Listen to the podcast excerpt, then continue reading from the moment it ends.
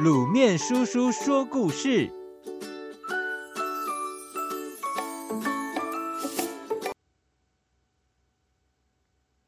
渔夫和他的妻子。很久很久以前，一个渔夫在海上捕鱼时，辛苦了一整天，却什么也没有捕捞到。他觉得今天的运气实在是很不好，于是决定要放弃。收起渔网，准备空手回家去。当渔夫拉起渔网时，发现渔网里竟然有一条金色的小鱼。渔夫抓起小金鱼，然后说：“你实在是太小了，但是能够捕捞到一条小金鱼，总比完全没有鱼来得好啊。”没想到，这时小金鱼竟然开口说话。把渔夫吓得差一点跌到海里去。小金鱼说：“我是被巫婆下了魔咒的王子，求求你放了我吧！以后如果你有什么愿望，到海边呼喊三声‘海王子’，我就会出现来帮你实现愿望。”渔夫是一个善良的人，马上就放了小金鱼，还交代小金鱼千万要小心，不要被其他渔夫抓到。渔夫回到自己那破破烂烂的家，跟妻子说起这个小金鱼的事情。渔夫的妻子是一个贪心的女人，她一听，立刻要求渔夫到海边去呼叫海王子，要海王子送给他们一栋小木屋。渔夫不敢不听老婆的话，回到海边，叫了三声“海王子”，小金鱼果然出现了。渔夫跟小金鱼说：“我们的茅草屋太破旧了，我的妻子希望有一间小木屋可以住，不知道你是不是可以帮她实现这个愿望？”小金鱼一口就答应了。当渔夫回到家的时候，发现茅草屋已经变成了一栋小木屋。渔夫的妻子当然很开心，马上拉着渔夫的手。进到屋子里，渔夫心里想：“哇，我从来没有住过这么好的房子，实在是太令人感动了。”他默默的感谢海王子。渔夫太太快快乐乐的在小木屋生活了几天。有一天，他突然觉得这栋小木屋实在太小了，如果有一个城堡可以住，那该有多好。于是，他要渔夫再到海边去呼叫海王子，祈求让他们夫妻有一座城堡可以住。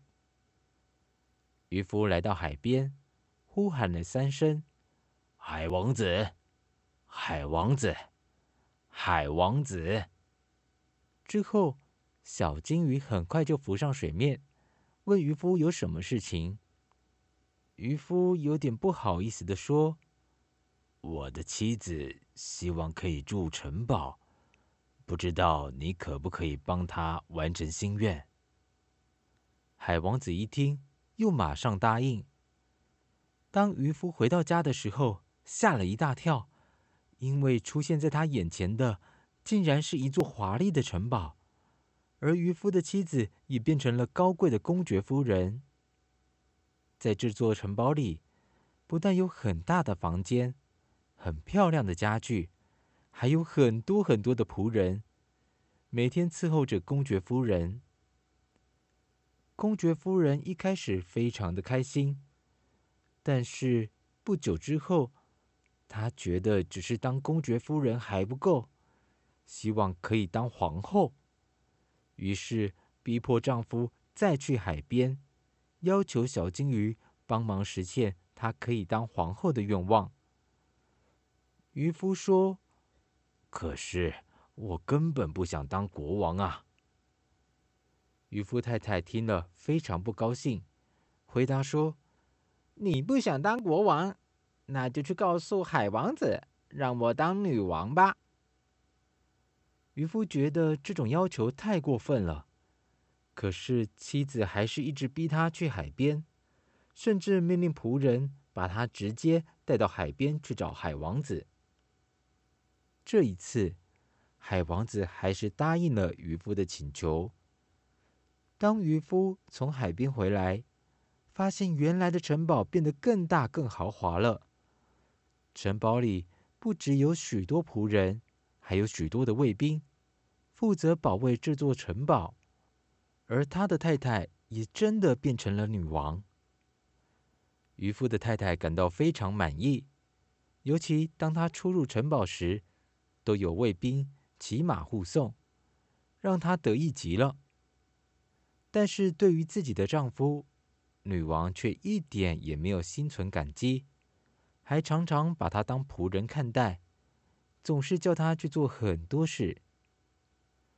当上一个小小国家的女王没多久，渔夫太太又感到不满足了，竟然想要当可以统治很多国家的世界之王，所以再度逼迫丈夫去海边找海王子。